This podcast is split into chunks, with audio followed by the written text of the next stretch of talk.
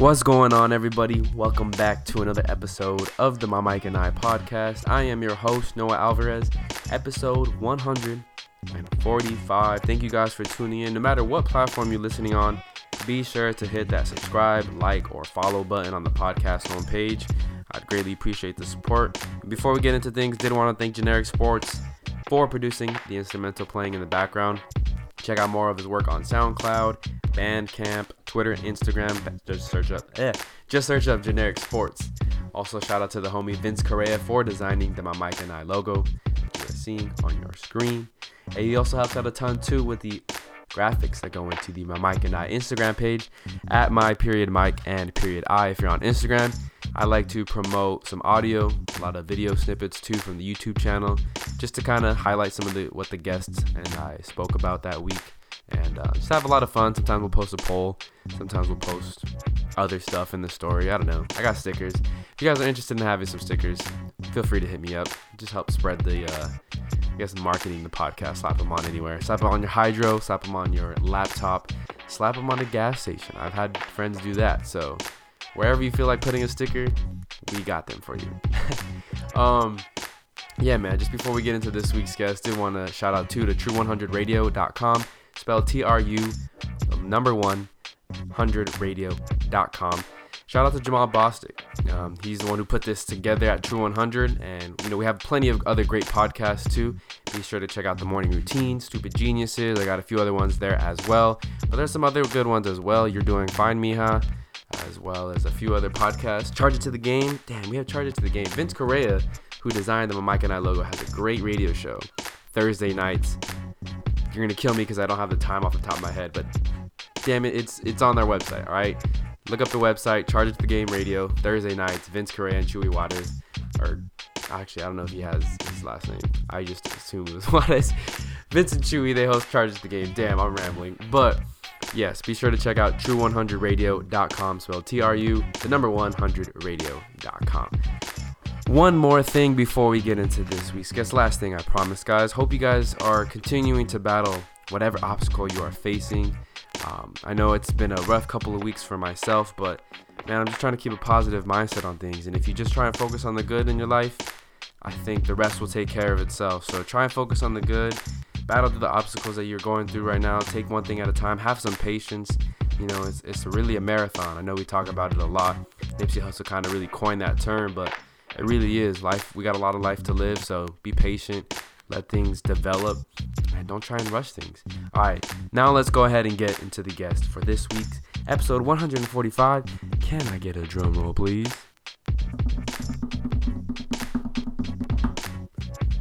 This week's guest is none other than Flu Luv. Now you can check out Flu Luv, spelled F L U L U V, on Spotify, Apple Podcasts, wherever you can listen to music. Check out Flu Luv's music. We talk about his earliest interest into music, some of the things he was listening to as a kid and inspired his sound. We also talk about battling through a 12 step program, battling addiction. We also talk a lot about Bitcoin. We're kind of, I would say, not all over the place. It's all about Flu Luv, obviously, but he has an interesting story. So, without further ado, hope you enjoy the conversation between Flu Luv and myself. All right, man. Well, first thing I wanted to do is thank you again for you. reaching out to me Absolutely. because I find that you know me as a podcaster, I get nervous sometimes to reach out to people. Yeah. So I wanted to start this conversation off with where does that confidence come from, just to reach out to someone you Yeah. don't even know Yeah, yeah, and just uh, you know shoot your shot, I guess. absolutely. Um, I guess uh, not too long ago, I just started following like everybody in the Orange County area, whether it be like artists or videographers or interviewers or anything. You know, just trying to like get connected. Mhm. You know, whether it may be like reaching out to somebody or just or anything. I just wanted to like be in there. You know, wanted to be in there for a little bit, and then um, I see uh, I've been hanging out with Dev and Wim, you know, and then Dev's like, oh yeah, like I know Noah, he's super cool, you know, Yeah. I did one too, and then um, and then I saw Wim on there, so I kind of just want to follow suit with people that are doing, you know, doing what's to be done, you Yeah. know, and then um, yeah, Wim hit me up, he's like, yeah, you should do it, you know, and I was like, Nice. all right, cool, so I just I just like to put myself out there, you know. There you not? go. I like to dabble in little things, so I'm gonna try to do more interviews and more like even bars and guitars is kind of cool, you know, Mm. just just anything. I kind of just want to reach out to everybody and just dabble a little bit, you know. Yeah, and this is the time to do it, you know, me because you can't really go out and perform, do open mics even. Right. Um, so shout out to Wim, shout out to Devereaux for helping set this up. For real. When was your earliest encounter with music and like your first passion for it? You know. Yeah. So, my mom was 17 years old when she had me. You know, so um, she's into that like R&B, like Keith Sweat, and K-Ci and JoJo, and Okay. like Tyrese, and you know, and like Yeah. R. Kelly and all them. Like late. 90s? Yeah, good stuff. You know, so we lived in La Mirada at the time. We lived all over the place. I'm like all over Orange County my whole life, but we were living in Orange County. But she was working in Irvine, so um, I went to school in Irvine. Mm. This is when I was like eight, nine years old, seven, eight, nine. You know, and she would constantly drive us, you know, back and forth. And then on the way, you know, she'd be bumping these, you know, like Usher and everything. And I was like, damn, like I don't know what it was, but like I loved it. I vibed with it, you know. And Yeah. then over so many years, like that just became like my music. Like I had a passion for that sound, that like smooth singing, you know. Yeah. And that was um that was like the beginning, you know. And then I started listening to Eminem. Mhm. You know, Eminem's like. pff, I'm like a little stan, bro. You know? Love that guy, and um, he just put so much passion, and he can paint a picture, and it's just he articulates it so well, you know. Mhm. So I fell in love with that, and um, I knew like every every sentence to his, you know, all of his lyrics, you know. And then um, and then I grew up, and then probably around 11 or 12 years old, I started writing poetry. Mm. I was always really good at writing, you know, even in class, you know, in, in school. Teachers would be like, "Hey, we're doing, uh, you know, we're doing an essay," and everyone's like, "Oh," and I'm Yeah. like, "Yeah," you know. And I would I always, yeah, and I would always kill it. Like I loved, I loved the essays and all that stuff. And That's then tight. started writing poetry, and I felt like I was pretty good at it. And there was this, it's not around anymore, but there was Poetry.com, Mm-hmm. right? And um, they had this. Uh, this contest with like 10,000 people in it and I got 10th place. Oh, you know, shit, I was okay. 12 years old. And I was like, damn. And then I start slowly started figuring out, probably like 12, 13 years old, that writing to like music is just like poetry with music behind it. Yeah. You know? So I was like, all right, let's give this, give it a shot. And I just could not for the life of me figure out how to write a beat. Like I didn't Yeah. even realize that's what you're supposed to do. So I was just writing to it, but not on it. you Yeah. know? Okay. And then I met this guy. I used to work at Blockbuster, and this guy came Damn, in. you used to work at Blockbuster? Oh Yeah. shit. Yeah. I'm, I'm sorry. That age is young. Throwback. Sorry right yeah, there. Yeah, yeah, that's for crazy. sure. I'm 29 years old. Okay. Okay. Yeah. And um, You got that good genes though. You look yeah, young. yeah, You look young. yeah. My mom and dad, shout out. you know? and I was working at Blockbuster, and this guy came in. His name was Vaughn, and I guess he used to be in like he's older, you know. And he used to be in a boy band back in the day, and he was like big in the music industry for you know when he was younger. hmm And um, I told him I make music, so he gave me some beats to write to, and I didn't know how to write to beats, so I just wrote it and I like gave it back to him, and he's like, "You gotta learn how to ride the beat," Mhm. and that, that like stuck with me. I was like, "What do you mean?" Uh-huh. You know, he's like, "You gotta like learn to get in the cut," you Right. know? And I was like, "All right." So since then, I've just been starting to ride the beat, and it took a while. Like I wasn't somebody that just came out and like I was like naturally good at rapping. You know what I Yeah. mean? Like I I kept at it, you know, and I got a lot better, and like here I am today. But yeah, That's basically tight. And going back to that like era of music, I always feel like maybe it's because I was at, at that age too. Where we're both at that age where it's like nostalgicness, and so we're always gonna relate to that music more. Yeah. I feel really like that was a golden era for like smooth music. Dude, you know, it was, bro. T Pain, Nelly, Omarion, like Fire, dude. all those guys. You know what I mean? That was I- the best. I always tell like my friends like if I was 21 or an Yeah. Adult at that time, like I would have gotten a lot of trouble. Yeah. you know what I mean? Like the music now, I don't know. Yeah, I don't But- know about it. You know, it's weird. It, none of it really catches me. Like, obviously, like there's some songs that are like these are fire, but it's because it's in the music industry and they're like Yeah. making it sound good, and you know, it just. But it's not really my thing. Like, Yeah. I don't know. It's just way different than how it used to be. Mhm. Even the '90s back in the day, if it wasn't R&B, even like the '90s music, like Sugar Ray, Yeah, or like pop you know, or yeah, all that. rock. Like even that was like different than it is now. Right. That whole '90s era was a trip. Because even like punk rock was big back then, like Yeah, Green dude. Day and yeah, yeah. Linkin Park, and I'm trying to draw a blank on some of the other bands like that. But Right. that was huge. Now there's Yeah. not really like that not like alternative that. rock scene. Right. It's all like everyone's kind of into hip hop, and then all the hip hop kind of sounds the same. It does. I- I will say like there are artists that are good, and, and especially because of the internet, hmm things are more accessible. We can look up, you know, Right. smaller artists like yourself, Mhm. Wim, Devereaux, or just any other people from you know around the country. Right. But um, they're not being pushed as much. Right. You know, I think someone like Daniel Caesar has a smooth voice. Her, Fire. you know, uh, SZA, Mhm. I like those people, but they're not. They're known, but they're not like the Yeah. A-listers. You know what I mean? Right, Like yeah, what's really being pushed. Mhm. So it's different than like that 2000s where it's like everyone that was being pushed, we're all Mhm. making that like Yeah, smooth baby yeah. making music. I was you know? into that, bro. Every time that comes on, I'm like, ooh, this is my shit right here. Yeah. so I gotta ask because you mentioned Blockbuster. Mhm. Did you work there when they were going under? Like, how was that experience? yeah, um, it was. I think it was like my second job. I was 18, Mm-hmm. and um, yeah, I worked there, and um, I didn't really know what the fuck I was doing. You know, Yeah. I've been doing drugs for a long time. I'm sober now, nine months sober. But Mhm. back in the day, you know, I was I was getting high, and the manager there, I forget her name, but she was pretty pilled out too, and she Oh. just she just started like, I mean, she had all these prescription pills, and she would give me all these Valium for free, and she, that was like my lift off, my catalyst to like pills, you know. Yeah. So I was coming to work on like all high on Valium all the time, and it was all bad. And, You know, it was like the start of everything, and and then um, I just causing trouble there. You know what I mean? And, and then I got fired. But that was like in the. I remember. I remember like that time Netflix came out Mm. and it was like this big threat, you know. And then we started we started trying to do like what they were doing, you know, where we would send like DVDs to them, you know what I Mhm. mean? But it never caught on. Yeah. And then we just went under. But I wasn't there when it went under, but it was pretty close. Yeah. Know. And that's a trip too, because like the whole experience of going to Blockbuster, unlike anything else, you know, you're going. Yeah. It's Friday night, either Yeah. with family or if you're older, you can go with like a significant other. Absolutely. You got kids, you're going with kids, but it just Yeah. it was like an event in it, itself. it was. and, and you know, like it was. was a family of four here. You know, so my cool. sister Mhm. and my my two parents, and so Mhm. we'd each pick out a movie. You know, Yeah. chances are, if we started early enough, we'd try to get to like two or three movies that first night, Yep. and then wake up in the morning, watch the other one. Yeah, and, man. You know, that was like that was our thing. You know, especially on a cool. weekend where we didn't have anything Yeah. planned.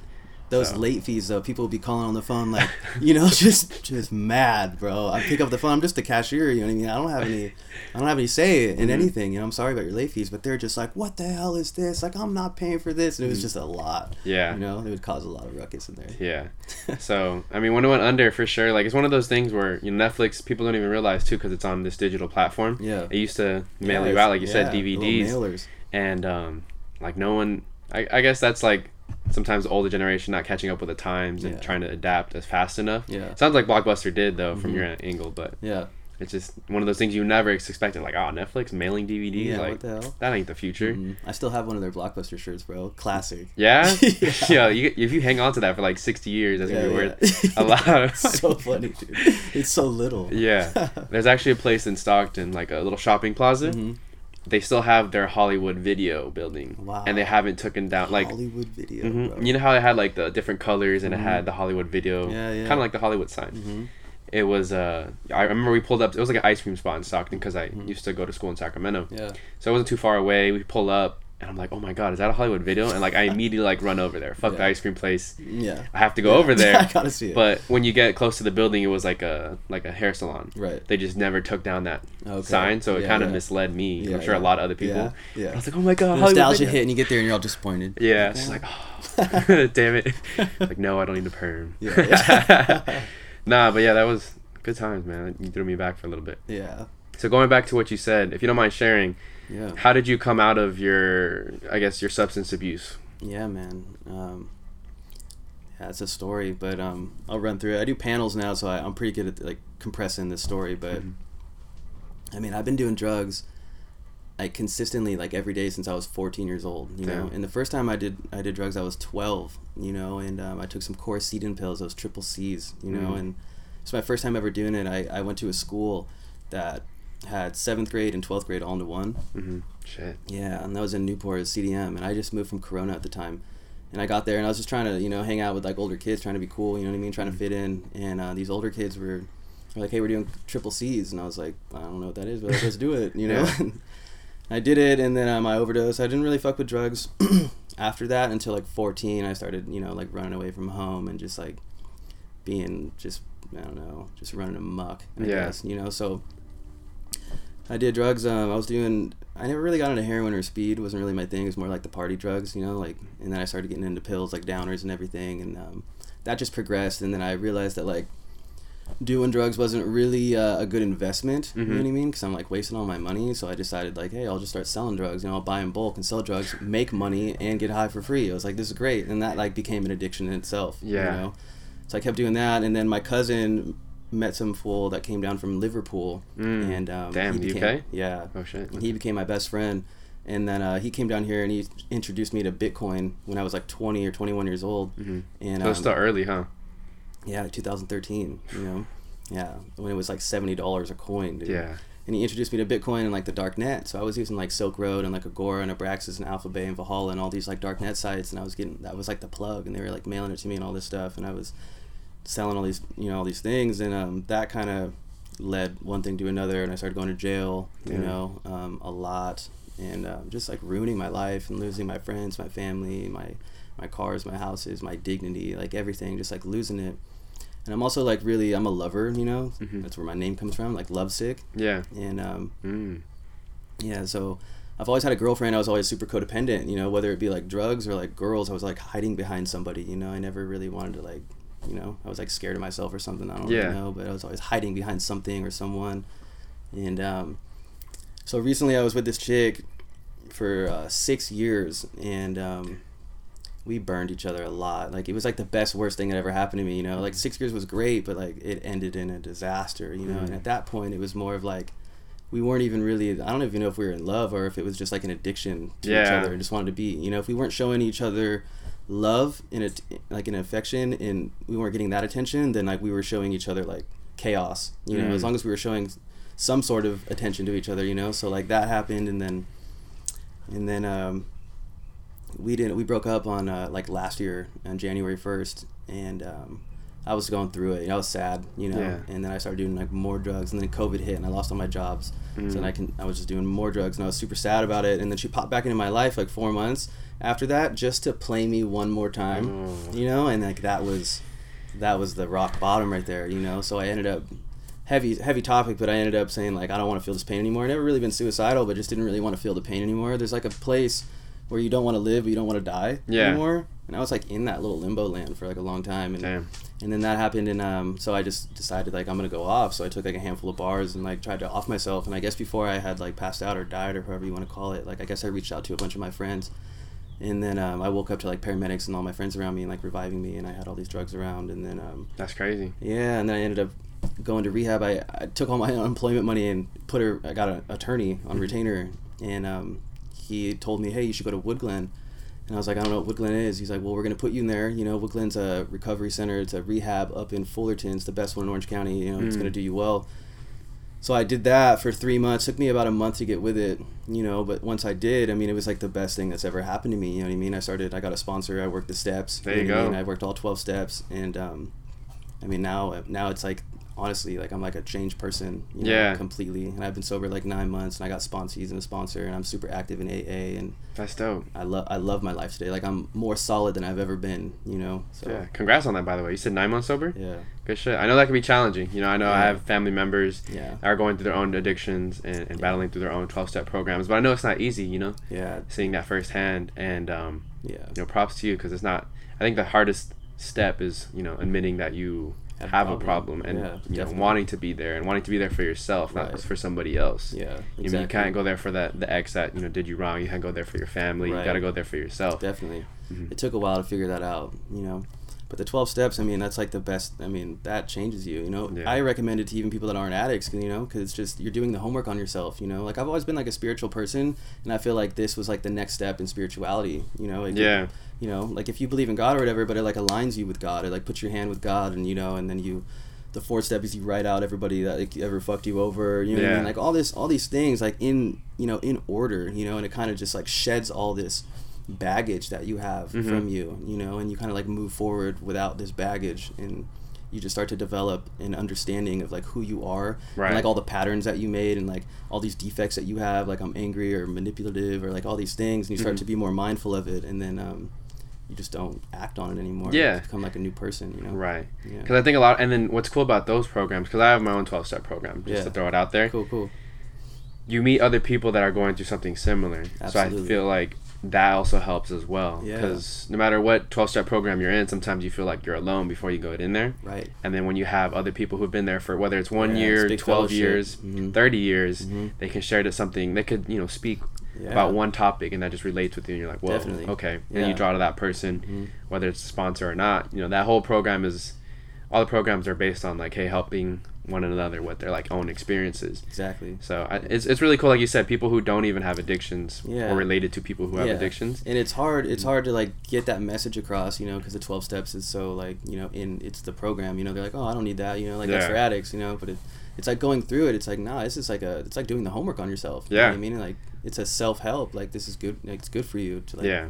figure out all that you know what i mean But I think in Zamir, I was talking about it with Zamir from Orange Collective Mhm. a couple episodes ago. He he was talking about how like people are scared to work on themselves. They are, right. absolutely. It's hard to look like in yourself in the mirror and be like, hey, this and this is this is wrong with me, and like you said, homework for yourself. Yeah. But people still think, not not a not all people, but I think a Mhm. majority of people are still very hesitant Yeah. and afraid to admit that they have problems and i still think like the stigma of like needing therapy Mhm. or you know needing help is still seen as weak especially like in men you know what i mean Yeah, like no, especially like men older than our generation Right. you know they're all fucked up now because it's like Mhm. they held a bunch of shit in and Right. it's all catching up to them Definitely. Like I believe that. Uh, I mean, the only reason I believe the only reason people get high or anything is because like life really isn't satisfying enough sober to Mm. them. You know what I mean? Like that's what it is. But if it was like a struggle to stay sober, like I wouldn't do it. Like Yeah. no one would. You know. But like you work these steps, and my sponsor has this saying, and like, I mean, it stuck with me, bro. It's not really a saying, but it's like a lifestyle. But like every time, like ever since the beginning, like however, like if you every time you fuck someone over or someone fucked you over, you know what I Mhm. mean? Like there's like a little piece of darkness that like gets smudged onto your heart. You know what Yeah. I mean? Like every and after 29 years, I mean your heart is like black, bro. It's like black. So like no wonder you wake up feeling like shit. You know, you wake Yeah. up like I'm inadequate or I don't feel good or I'm never gonna amount to anything or like you know, and you do some shady shit because like you're you're struggling, you're stressed out, your heart is black. You know what I mean? So if you like do the homework on yourself and work on yourself, whether it's like one percent or 0.1 percent or five percent every day, like as long as you're moving forward, you know what I mean? Like there's like a little piece of darkness that's getting smudged off. Yeah. You know what I mean? And after so much time, like it opens up and there's some light that shines through and you're like, I don't know what's going on, but like I feel I feel better, you Mhm. know, I feel better and you keep working on yourself and then all of a sudden like you don't feel like shit anymore, you Mhm. know?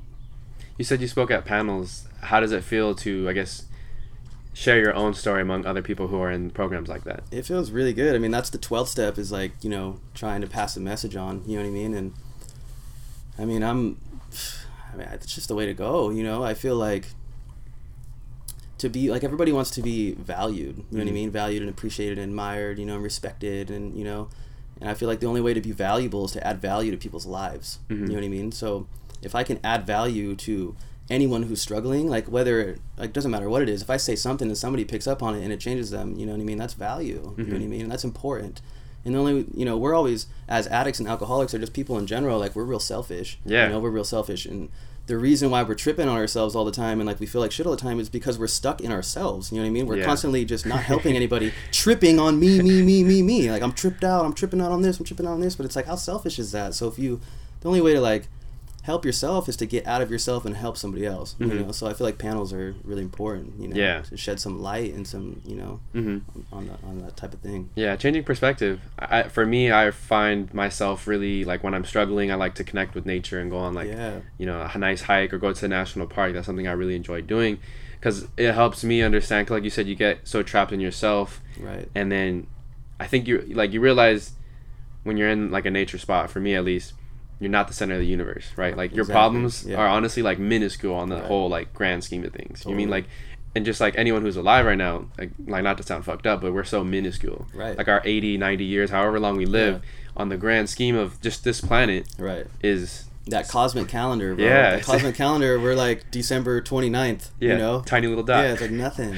yeah so it's it's um i don't know it's all about perspective and It i is. i think it's i've noticed like people in the city we live in a very urbanized area so it's just Yeah. such a fast go paced society Yeah. and we don't have time to reflect on Yeah. where we are in the universe we can't Right. see the stars at night because of smog or Right. the overcast or Right. whatever and we lose perspective of like hmm yo where we are in the universe Yeah. and i like i really like going to joshua tree and just tripping off the stars at night Yeah, man. 'Cause it's- badass up there. Yeah, you just you realize it's like 3D too. and, Like the stars aren't just straight up. There's like stars Yeah. that way, and Hell it's just complete dark, and you're like, wow. Perspective is is everything, man. Mhm. You know what I mean? Like that's that's a big thing too that I learned in the program. You know, it's like it's not really like a good situation or a bad situation. It's just a situation. Mhm. You know, and like it's your perspective and how you handle that. Mhm. You know, I mean, I, I believe in God. You know, and um, I just feel like all situations are situations presented by God. You know, and like that third step is basically says, you know, I just do whatever's to be done that's in front of me, and however that turns out, that's God's will. You know, Mhm. and like what a relief. You know what I mean? Because I've been trying to figure things out on my own for so long and try to like manipulate this situation for this to happen and it's, it's exhausting you know what I Yeah. mean? so if you just realize that like everything is just presented from God not as a good situation or a bad situation it just is and you just kind of take it for what it is Mhm. you know you'd be surprised how many like doors open when you stop resisting, you know, and you mm. kind of just go with the flow. Whether Yeah. you think it's a bad situation or not, if you just go with it, I mean, maybe that's like what's supposed to happen. And some things are, you know, Yeah. it just unfolds that way. It's, Yeah. And even if something bad does happen, it's like you live and learn. yeah, Can't change the past. uh-uh. builds character. Yeah. That's who you are. you That's know? true, yeah. Yeah. So how does the does the music go on pause where you're going through this dark period last year in 2020 or how does that affect your music career?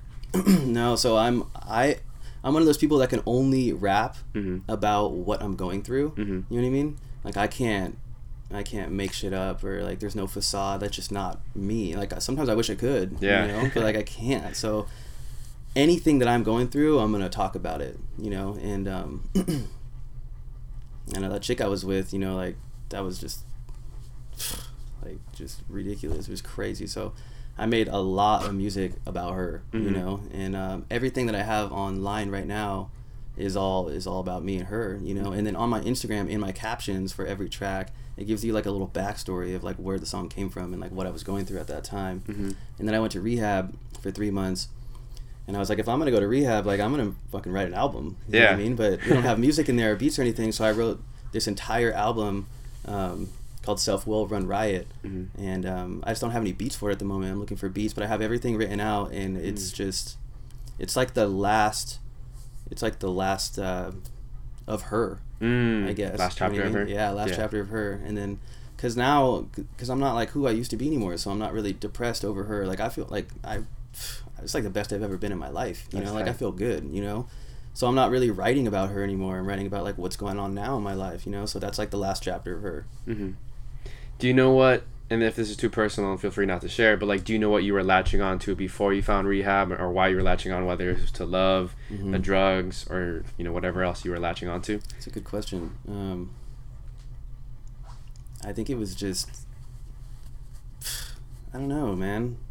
I think I just uh, have this this codependent mindset or this addict mentality within me, you know, and it was just so easy. I think we're scared of like the unknown. Mhm. You know what I mean? So things feel comfortable. So even if you're getting shit on or stepped on all the time, like I'll stand by your side because I don't want to be alone. Or Mhm. like I don't know what the future holds for me. I don't like that dark unknown. So you know we're, we're big on instant gratification so it's like i know that if i do drugs or i know if i stay with this chick i know it's going to be terrible Yeah. but at least i know that you know oh, okay. you know Yeah, yeah. As Rather than the fear of the unknown. fear of the unknown so i think that's what it was and then this program taught me that's like you know just go with it Mhm. you know That's true. hmm Wow. So you mentioned the album that's coming out, right? But you're still looking for some beats. Mhm. Usually, when you write music, music before that, do you look for an instrumental or a beat first, or do you write the lyrics before you? yeah so i have like this very specific way so um, i have a producer it's been my best friend um, his name's emil davis he goes by a child called lime one? Mhm. That's my boy. It was his birthday yesterday. He just turned thirty,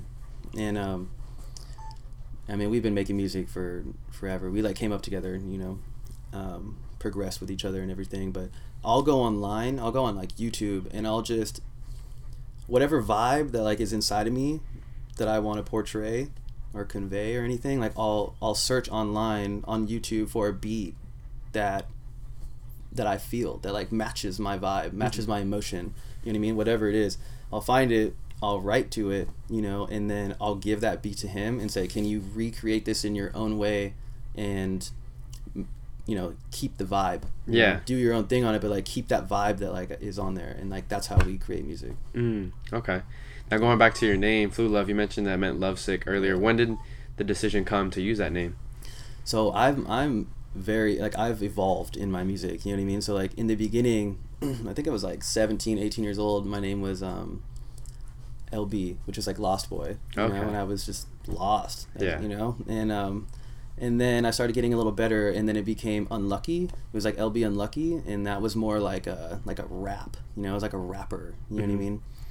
And then it evolved into verbally, Mm. just like a verb bully, you know, so like verbally, and then that that was Mm. more because I was like very intricate and trying to get these punchlines, trying to get these double entendres, and like Yeah, all these things, very articulate, and um, and then yeah, and I think that um, it just like evolves with me, you know, it's just however I feel, you know, and then I've always been in love. I've you know I've been in love like six times and had like all these different you know like six different chicks and Mhm. I latched onto them. Um, just always been like a big lover, you know what I mean? And then as I got older, I just realized like all I really talk about is like relationships and Yeah. girls, you know, and like my heart and like the condition of it and all these things. So I was trying to figure out like a name, and I just I just thought like Flu Luv was nice because it was like a play on words for lovesick. Right. And, um, and then the pandemic happened with the whole flu thing, and I was like, how ironic. know? Yeah.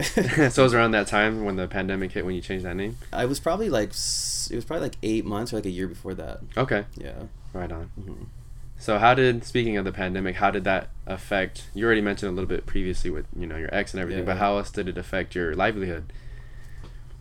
Um, yeah, I had as an addict mentality. Like I, I was, uh, I had four jobs. You know what I mean? I just like loved money, and I just, you know, and I was sell, you know, selling drugs on the side. So I was like making money at the time, like before the pandemic.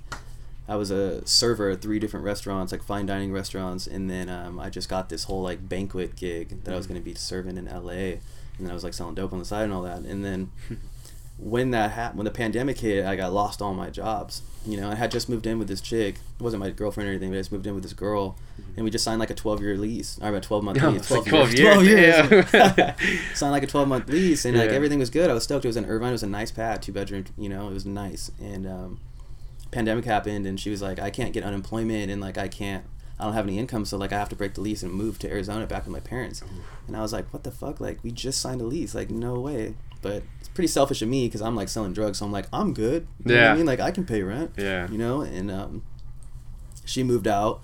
You know, and then I was like in this two bedroom by myself. You Mhm. know, and um, then the whole relationship with with the ex happened, and um, at that point, I mean, I was I was kind of cool with it because it gave me more time to.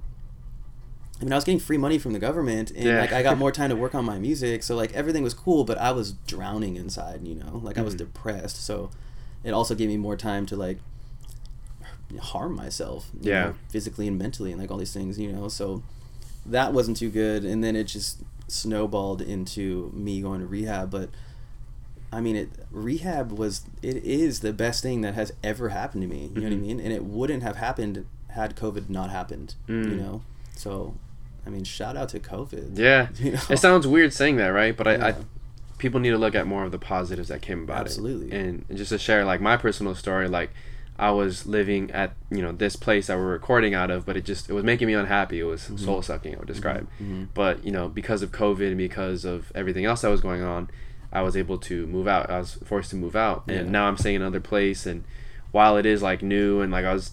You know, you're always waiting for that time when you're like quote unquote ready to move out, and like you have your, you know, whatever this in order and this in order. Sometimes you just gotta like take that leap of faith and just, Mhm. you know, fuck it, you know, go for it. You have to. hmm And you, you know, you live and learn on the fly. Yeah. And because of COVID, like I had, you know, I got to experience that. Yeah. If it hadn't been for COVID, I don't know. I might have Right. been, you know, still staying here, staying in this unhealthy, you know, uh, I want to say relationship, but this unhealthy Mhm. household, Right. and you know, it would have damaged my spirit more, and who knows Yeah. where it would have taken me. Yeah. But there's a lot of positives I want to say, and just even connecting with people like musically. I know like the interviews in person stopped for a little bit, but because of social media and the presence that people were constantly putting on there, I know I was able to connect with a lot of different people in Mm-hmm. Yeah. Orange County, artists, other podcasts, you know, clothing brand designers, everybody, and it, it's it's been super fun. You know, like I. I'm trying to make the most of it, and even now, it's you know kind of I want to say it's over. Obviously, it Yeah, might yeah. still be here for a while, but. I don't know, just learning to adapt with it, but taking the positives out of it. perspective, you Mhm. know. And I, I was, you know, I had like three or four serving jobs, you know, and I, it was a lot of work, bro. Yeah. It's a lot of work. it's a lot of walking, you know. I was exhausted, bro. You know, back and forth from all these different jobs, and it really wasn't what I wanted to do, but it was like paying the bills, Mhm. you know. And um, but then COVID happened, and then I went to rehab, and I got out, and then I met some guy in rehab who's like a serial entrepreneur, I guess Mhm. you can call him, and he owns a couple businesses, and um, he has a girlfriend who also has a business as well.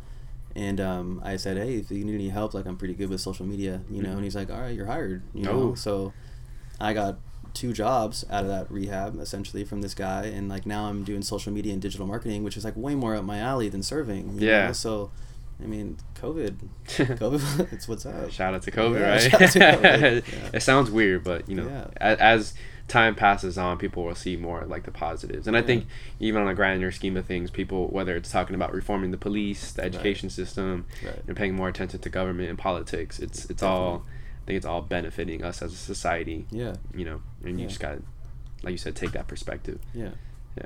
So I noticed too in a lot of your images or the artwork they use for your photos, it's Mhm. all like in that port. What is it? Polaroid format. Polaroid, yeah. What was the inspiration behind that? Um, I like uh, simplicity, but I also like consistency at Mhm. the same time.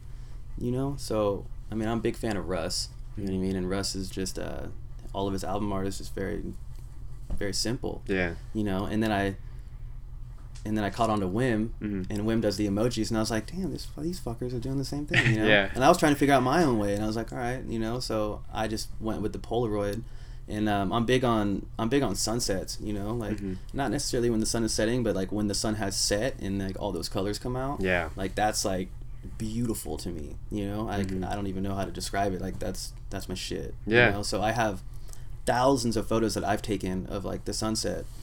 You know, so I just put each of my photos in a Polaroid, and then I kind of just sign it with like a heart. Mhm. You know, that's kind of like my little logo is the heart, Mhm. and like each one is different. You know, it's not just like you know I put it on. I, I like sign it essentially. You know, Mm. so that's like my little my Yeah, little stamp.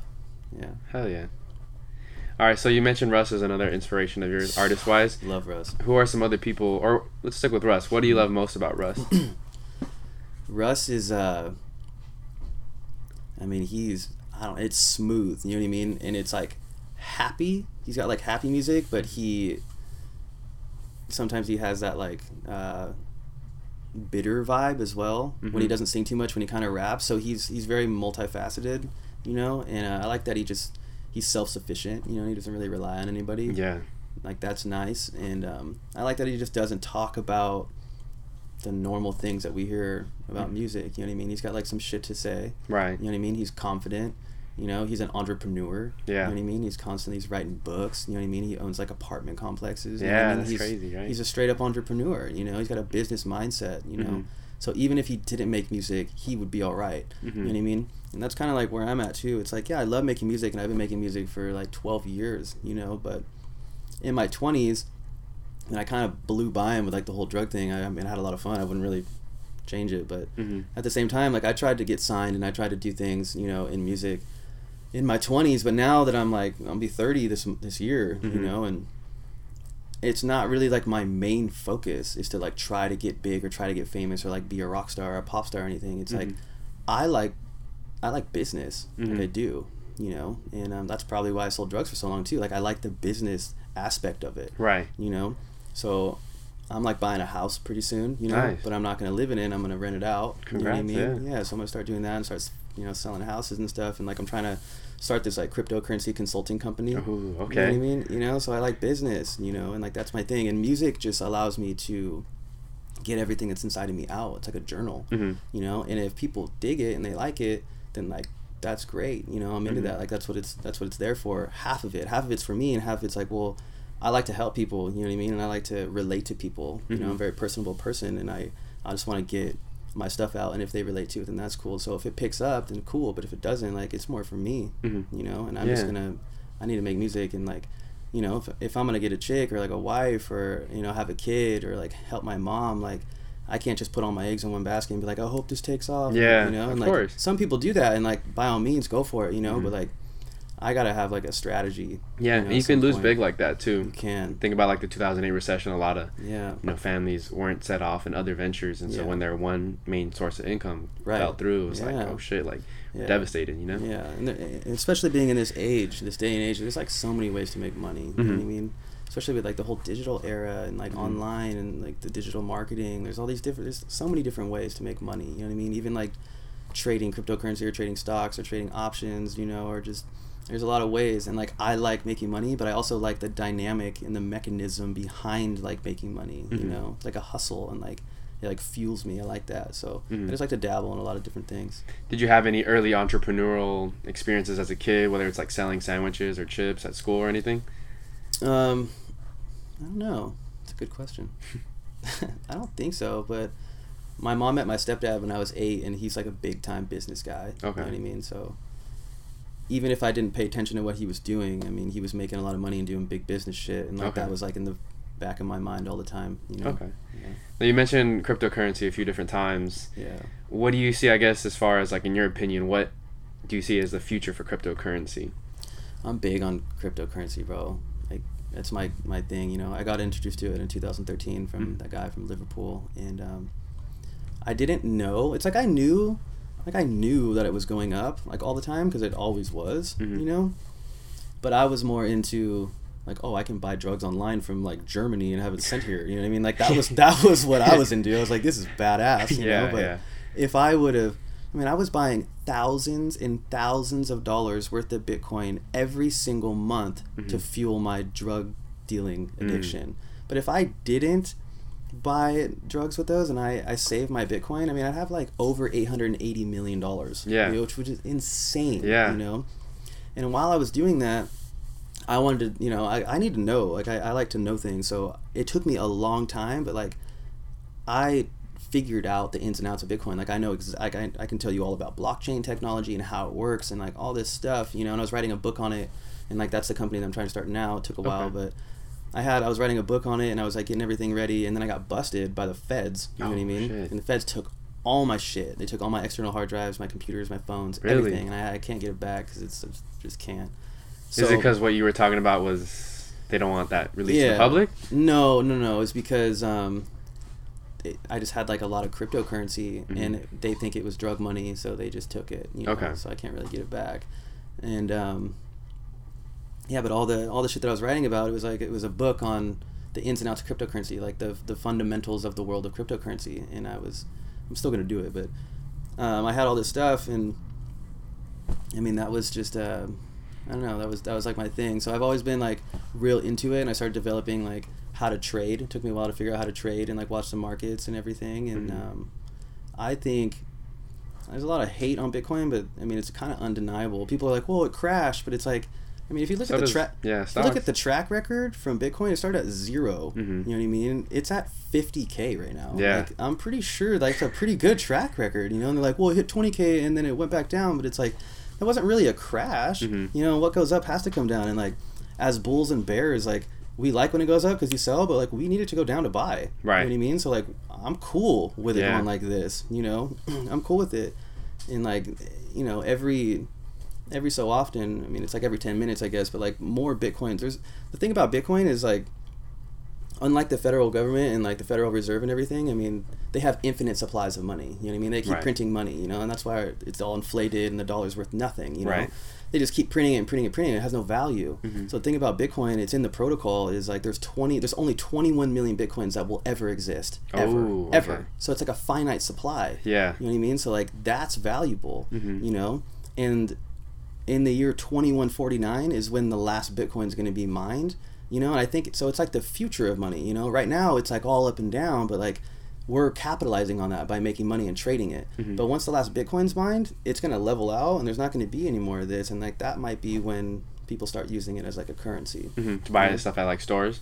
Yeah. So you said twenty one forty nine, or is that like maybe sooner? No, We'll see. 2149 is the is the year that it will Okay. the last Bitcoin will be mined. Oh shit. Yeah. Yeah, and I- I, think at least cryptocurrency, whether it's Bitcoin or some of the other stuff, it's to the common citizen. I feel like there's a lot of like unknown knowledge about it, right? And you Yeah. hear about Bitcoin because I remember hearing about it like Jay Z and I think Fifty Cent were like rappers who were Mhm. pushing for um, the rappers that I followed that were pushing for Bitcoin back Yeah. in its earlier stages. And you know, I was also 18, 19 at the time too, so I didn't think about stuff like that.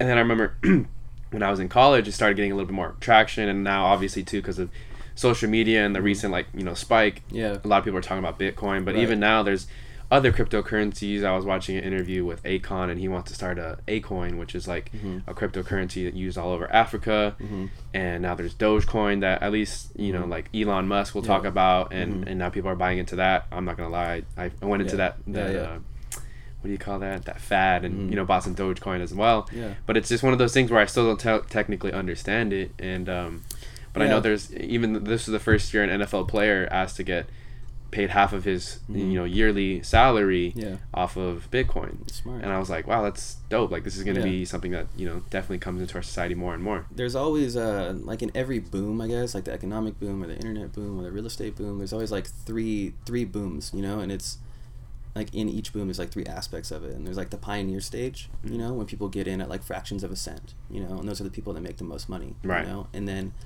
time goes by, and then there's the um, the smart money that gets involved, like the investors and the banks, Mhm. you know, and that's like the smart money. It's like the second part of it, and then the third part is like when society and individuals start getting involved, and like Mm. that's like the last boom. So we hit the pioneer stage of cryptocurrency and Bitcoin. We hit the smart money. You know what I Mhm. mean? We're kind of coming out of the smart money a little bit, and now we just need like everybody and their moms, which is like society, to be like. I think I'm gonna buy Bitcoin. Like you know, we need to make it more user friendly for people to buy Bitcoin. And once Right. everybody starts buying Bitcoin, it's fucking off. It's on and cracking. That Yeah. shit's gonna fly through the roof. Yeah. You know, so Bitcoin's like the only, not the only one, but I mean it's the grandfather. You know what I mean? Like it's Mhm. it's here to stay.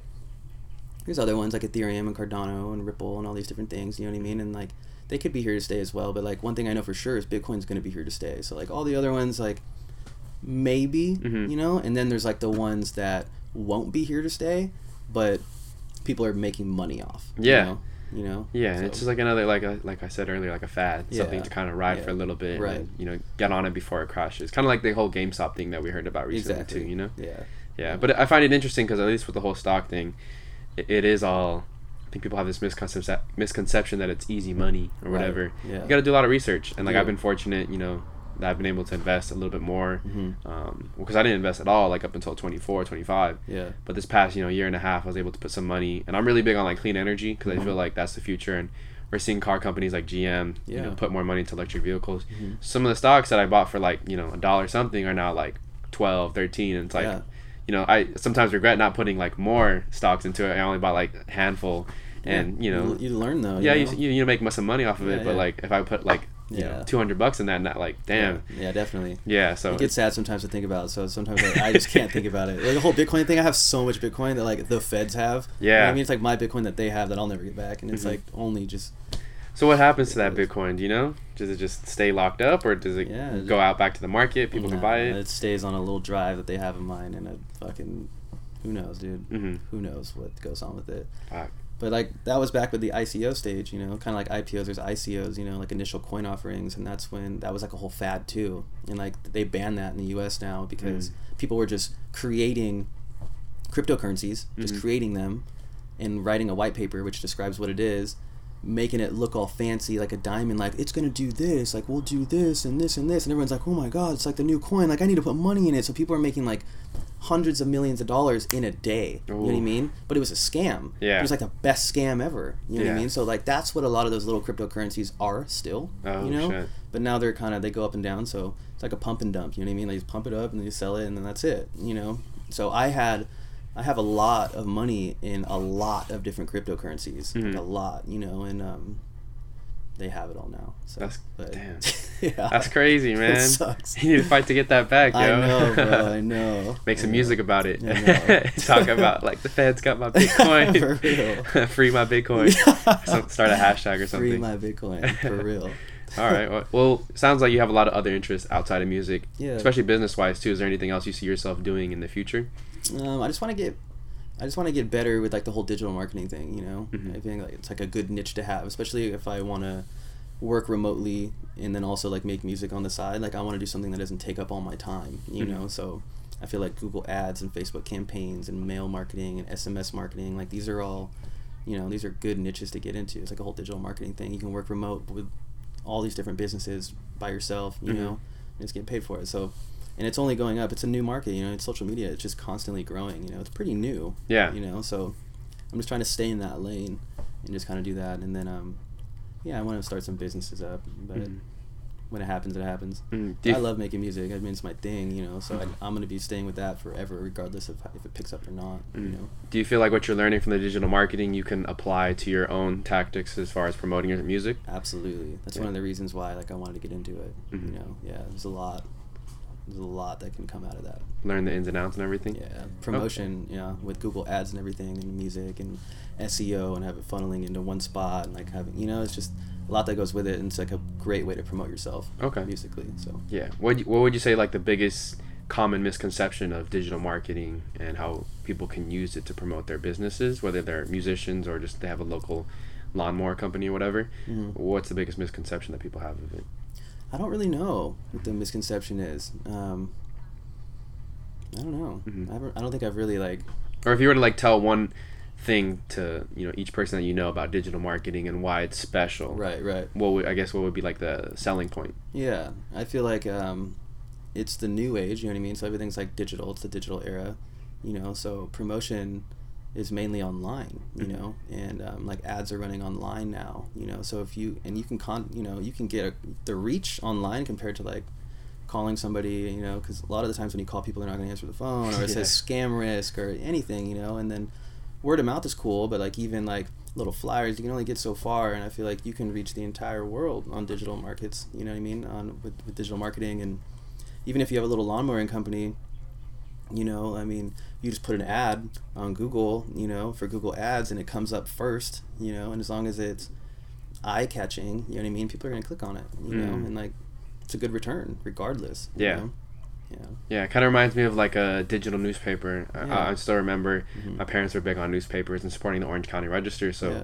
You know, every time you would flip a page, there'd be a lot of articles Right. on sports or articles on the community, Mhm. but then there'd be like a little ad in the corner. And I think that's what like more and more what our web pages are starting to look like. Definitely. Yeah. And I think even like even if it's not like a a tangible product that you're selling, like even if it's like a service or even like music, you know what I mean? Like promoting online because there's so much more than just like where we live, you Mhm. know?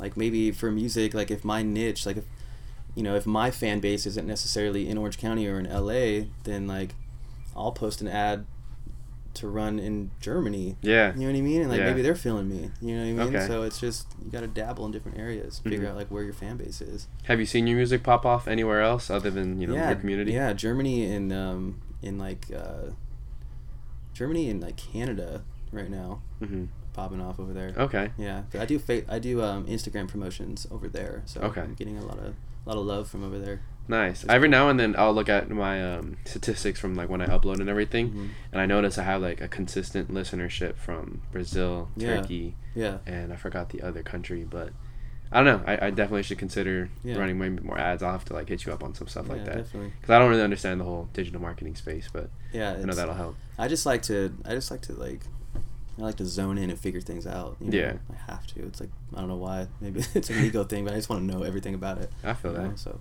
Okay. Yeah. So you mentioned earlier too before we started recording that there's a lot of artists in Orange County. But Mhm. how do you, as an artist, you know, when you're introducing yourself to someone new, Mhm. how do you stick out from the crowd, whether it's with your art or just the way you carry yourself? Yeah, I feel like um, I feel like I'm like a humble rapper. You know what I mean? Like, I don't introduce myself. Like, I came in and I introduced myself to her as Justin. You know Mhm. what I mean? Like, and even Shanti. Shout out to Shanti. She's rad. But Shanti's like every time we go out, I'll introduce myself as Justin, and she's like, "You need to stop doing that. You Yeah. Stop. Start introducing yourself as Flu Luv." And I'm like, okay, you know, but. I don't really do that. I kind of just stay in the background, you know, and I just kind of have this hidden talent, and like if it comes about, like I'll, you know, I'll let it out, you Mhm. know, and um, I think that kind of like a little bit separates me because I'm not so abrasive about it. Like, hey, I rap or I do this or like this, you know. I kind of just like fly through the radar real quick, and then like if somebody wants to make a track, then I'll just like lay fire on it, you Mhm. know. And um, I feel like I have a different style Mhm. too, you know. I don't really know how to describe it. Some people would say like the Weeknd young pinch, but like I like, but I've had so I've evolved so much. Like the shit that I have, I, I was in like a little group with this other guy, and um, it's on Spotify. I don't really have any followers, you know, but uh, it's called Love Me Not, Mm-hmm. and um, that's like before I became Flu Luv, Mm. and it's like emo rap, but like Mm. hard alternative emo rap with like electric guitar, and I'm like raspy, almost like, you know. So I have so many different vibes, so I can like get on any beat. You know, it just depends on like what beat it is and how I'm gonna do it. But I, I feel like I'm very diverse too, so Mhm. I just fit the beat any anytime, you know, and um, I don't know, just different. Yeah. know? It's like I like my style, you know. Yeah. I, I um, Yelawolf is like a big fan. I, I got into Ooh, fast okay. rap for like a long time, and like Yelawolf taught me how to like rap fast, you know. So speaking of Orange County, I know you are tight with Wim and Devereaux. Mhm. Who are some other artists that you've seen in Orange County that are you know you really like their sound? I fuck with Pretty Papes. Mm-hmm. You know what I mean? Um, I don't listen to him a lot, but like every song that he puts out is fire. Yeah. You know, and his work ethic is unmatched as well. Mm-hmm. You know, and um, he's got a good manager. You know what I mean? And he's got the whole visual aesthetic going on, and Yeah. he just stays with it. You know, so like I respect him a lot. there's really not too many people that I fuck with. Okay. You know, Yeah. it's not that I don't like them. It's just they don't fit my vibe. Yeah, of course. It's it not meant you know? to, you know? Yeah. Yeah. It's like don't try and fit a square peg into a round circle. you know Yeah, I mean? yeah, yeah. But um, there's a lot of people. Um, Jimmy Martinez is kind of cool. Mm. You know what I mean? Um, I just found out about what's his name? Is it like Adrian Calloway? Couldn't tell you. There's a lot of Orange County artists. Yeah, yeah, yeah. but um, yeah, I fuck with Wim and Devereaux. Those are my two. I mean, Mhm. fire. Yeah. You know what I mean? Like Mhm. fire.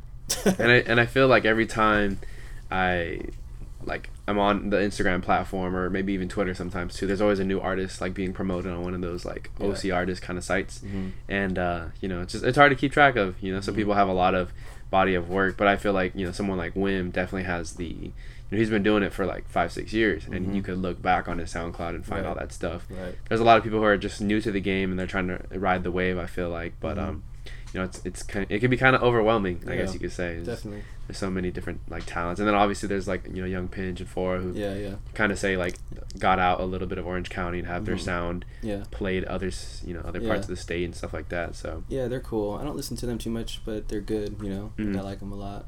I wish there was more that I like Mhm. listen to. You know, but um, just Wim and Dev. yeah what do you i guess what do you like about their music that stands out differently from others It's crazy because I feel like I feel like Wim is like my top ten favorite artist in the world. Yeah. bro. like his shit slaps. Yeah. like everything about. I don't know what it is. It's just it's kind of like Russ. It's just simple. You know what I Mhm. mean? He's, he's smooth. It's simple. He can rap. He can sing. You know, his melodies are fire. You Mhm. know.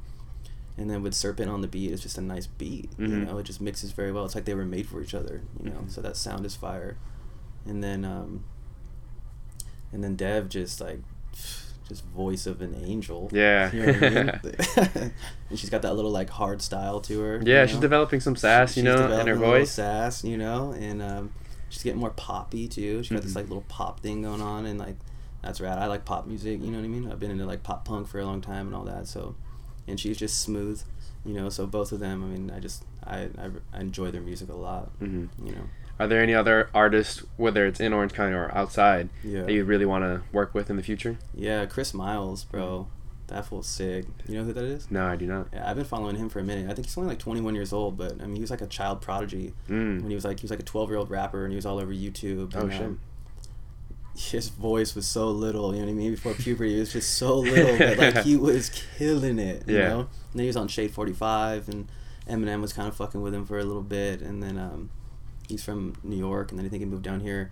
I don't know what happened, you know, but I, I would guess he moved to LA and Hollywood and got into the drug scene and kind Yeah. of all of his labels dropped him or whatever. I don't know, you know, but he no longer has that like production anymore, I guess. Like he doesn't have that label behind him, but he's doing things on his own now. okay So he's like working with Diablo a lot. I see him on Instagram. He's like, you know, he's in like that pseudo celebrity Hollywood place, that land of Yeah. you know, wherever it is. The gray area. You know, yeah. But um, he's fired. That sh- his shit is. I fuck with his shit hard too. you Okay. know. Everyone I meet, I'm like, hey, check out Wim and Chris Miles. you know? Okay. Yeah. Those are two go-tos. Yeah. Right on, man. What other stuff do you have planned out for the year 2021, whether it's music-wise or just stuff outside of music too? Yeah. Um, I got a lot of. I have like, like a vault. You know Mhm. what I mean? And um, I just don't have like a steady producer or an engineer, because my producer and my engineer, is my best friend, but like we just have different um, like time timings on things. You know what I mean? Like he's a night owl, and I am too, but I got work. You know, Mm-hmm. Yeah. and like I require sleep, and he just doesn't. You Mm. know, so he's like a thirty minute a day kind of guy. And it's Oh, like, shit. I cannot do that. Really? Yeah. Like I Sleeping 30 minutes? Yeah Oh shit. crazy. You know, I just can't do it. Yeah. I can't. It'll ruin sound my healthy. week. Yeah. Yeah. I know. Um, even Pretty Papes talks about it too, though. He's like, "What you know about killing your health to get the wealth?" You know. Yeah. I'm like, all right, yeah, I I, get it. You know, but some, I just can't. You know, so I'm always looking. I'm looking for producers, looking for engineers, because I have like probably like a hundred songs written, ready to go. Oof. Two beats, you know, but I need someone to like recreate the beats, or you know, or something, you know. So, Yeah. Get a mix and master and everything. yeah, yeah. So I want to finish all those. I want to apply my digital marketing that I do with my job to my music, Mhm. and then um, I want to I want to collaborate with more people. You know, I just Mhm. kind of like want to get into um, the scene a little more, and then I want to start making videos too. Nice, Yeah, nice. Do you have any ideas for videos that you want to? yeah. I Present? Got, s- I got some ideas. Okay. I'm Trying to work on them with this guy right here. Okay, right on. Looking Yeah. forward to seeing those in the future. Yeah. I'll, I'll add this though too with the whole like sleeping thing. I feel like during college I was really like good at sleeping four or five times, like four or five hours a night, and like Mhm. I was money on that. Yeah. And uh, but I feel like I burned myself out. Like now Mhm. I need at least like six or seven, and if I don't, like it's so it's gonna be a rough day. Yeah. You know what I mean? And I I, I don't know. Some people are I don't know if it's like genetics because like the whole thirty minutes a day that sounds pretty crazy. Not good. Like yeah, it doesn't it doesn't sound good. great. You know what I mean? Um, but some people like can function off of that for like Yeah. long periods of time. And some people are just dedicated. You know what Yeah. I mean? Some people just dedicated to you know their craft, hmm and like by all means go Yeah. for it. But like it ruins my week. Yeah. You know what I mean? Like if I pull an all nighter, like I'm done for like the whole week. Yeah. I just can't do it. Yeah. So I, I don't know. Shout, shout out to their genetics or whatever For that allows them to do that. I cannot. All right. So as we wrap up things for the show, did have these like fun introspective questions to help the audience to get to know you a little bit better. So the first one I'm gonna ask if you could speak with anyone in history, dead or alive, who would you want to speak with the most? Hmm. Interesting. Um. damn, that's a question. hmm. I mean, alive probably probably M, just Mhm. because he's like a big inspiration of mine, you know, and I'd like to see his his uh, routine of how he creates, you know, that would be cool. And then um, dead, probably God, Yeah. you know. Okay. I've had some. I would like to have some conversations with him, bro. There you go. what is, what is your the because everyone has their own deception of God, right? And I Mhm. think a lot of like mainstream Mhm. society is this older white gentleman with gray hair. But Mhm. like if you had to put a face to God, what would it be?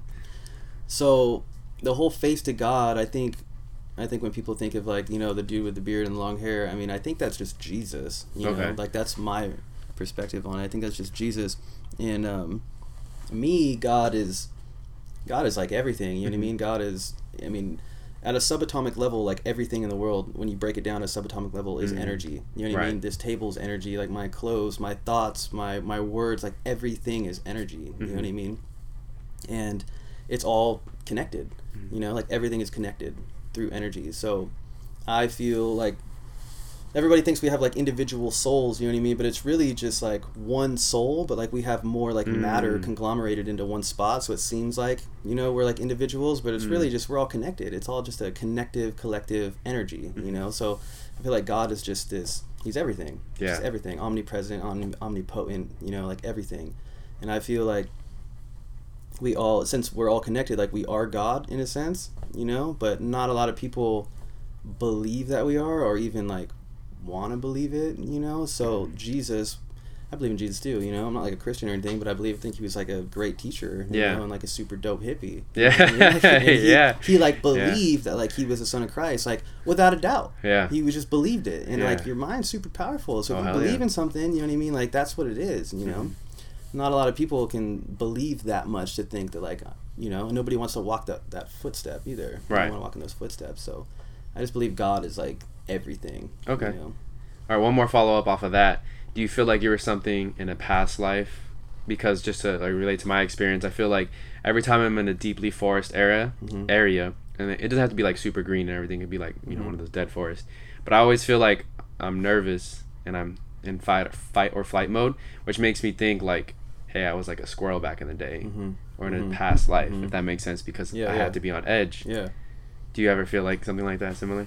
Yeah i'm big on um, reincarnation i Mhm. believe that's like a real thing um, without a doubt and because like to think that like this is all there is like just this one like on the cosmic calendar like when the universe was created to think that like this is it this Yeah. is the only life like just doesn't make sense Yeah. you know like it's so eternal like life is eternal Mhm. you know i don't know if under, people understand the concept of eternal you know what i mean but like Yeah. there's no way that this is it Yeah. you know so i believe in reincarnation like thousands and thousands of times you know and that nostalgia that you're talking about yeah and um I don't know. I think I'm not really sure what mine was because I'm pretty sure there's like thousands of times. Yeah, of you course. Know? But when I used to smoke DMT, hmm um, Oof. yeah, yeah, I was a big DMT guy. When I would smoke DMT, I would always go into this like Aztec Egyptian realm Mm. all the time. And like when I was there, I felt like I had been there before. Like it was like a past life, you know.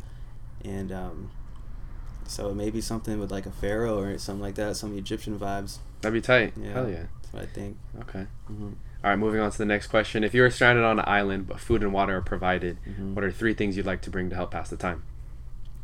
Music, um, something to write with, hmm and then um, yeah, I'd like to have, I'd like to have a girl there. Okay. All right. Fair enough. You can do Yeah. that. I think All right. that's it. Yeah. Okay, sounds good. Um, if you could have any toppings on a pizza, what would they be? Hmm. I like um I was vegan for four years. Oh. I'm not really vegan anymore, but like I still eat vegan shit, but I also just eat everything now. But if I had to choose, um I mean I like I mean pepperonis are fire and then um I like I like pepperoncinis and I also like jalapenos a lot and Okay. mushrooms. So I probably go with I probably go with pepper pepperonis, mushrooms and jalapenos. Okay, Fire. sounds good. Yeah, I like ranch on pizza too. That's just fire.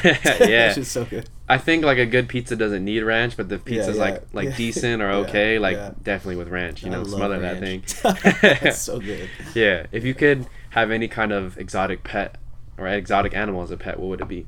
Hmm. It's interesting. Hmm. I have no idea, bro. No, okay, or like yeah. be, if no. you could be reincarnated Mhm. to go back to that. Someone just asked animal. me too at this party that I was at, like, you know, what's your favorite animal? And it's Yeah. I don't know why it's so hard for me, but like, I don't know. I just I love animals, like Yeah. all of them. You know, I'm cool with all of them. Okay. You know? So I really I wouldn't mind like whatever you want to put me in, like I'm cool. So like know? ladybug to bird to anything. bro. All right. Like they're all unique in their own way, and Yeah. I'm down to like live that life for a little bit, you know. Okay, sounds good. you know what I mean? Like whatever. Yeah. Birds are cool though. You know, like a like an eagle is cool. Mhm. Just fucking the king. You know, they're all cool. Yeah. I love them all. You know, like a lion king in the jungle. A bear's all big. You know, Mhm. Fucking eagles flying around. Like they're all dope. I'm Yeah. cool with I'm cool with all of them. Yeah. I really fuck with like crocodiles and alligators, and I remember getting asked this question when I was a kid, and it's always been that answer, just because Yeah. like they've been one of the oldest, long, li- longest living species on this Right. planet. You know what I mean? Definitely. Like they haven't changed a whole lot Mhm. from the dinosaur age, right? Prehistoric times, Yeah. and they're still kicking it around. You know? history, bro. Yeah, that's crazy, you know? History. Yeah. That's rad. And then last question: If you could give any advice to your younger self, what would it be? Um, don't don't let your emotions run your life. Mm. Just kind of use them as like a tool. You know what I mean? Just like identify that you're feeling this way, but don't act in the emotion. Mhm. And then also just um, just accept things for how they are. More acceptance. Okay. Right on. Well, this is fun. Before you go, go ahead and plug whether it's an Instagram, website, Yeah. or anything else that you got going on that you want to promote. Yeah. So I'm Flu Luv. It's F L U L U V. And then you can find me on like any, you know, Spotify, YouTube, you know, uh, Instagram, Facebook, all of those. But um, I'm a big Instagram guy, so Okay. that's where you'll find me. Sounds good. Well, thank you again for being on the show. Thank you, bro. Mhm. Appreciate it.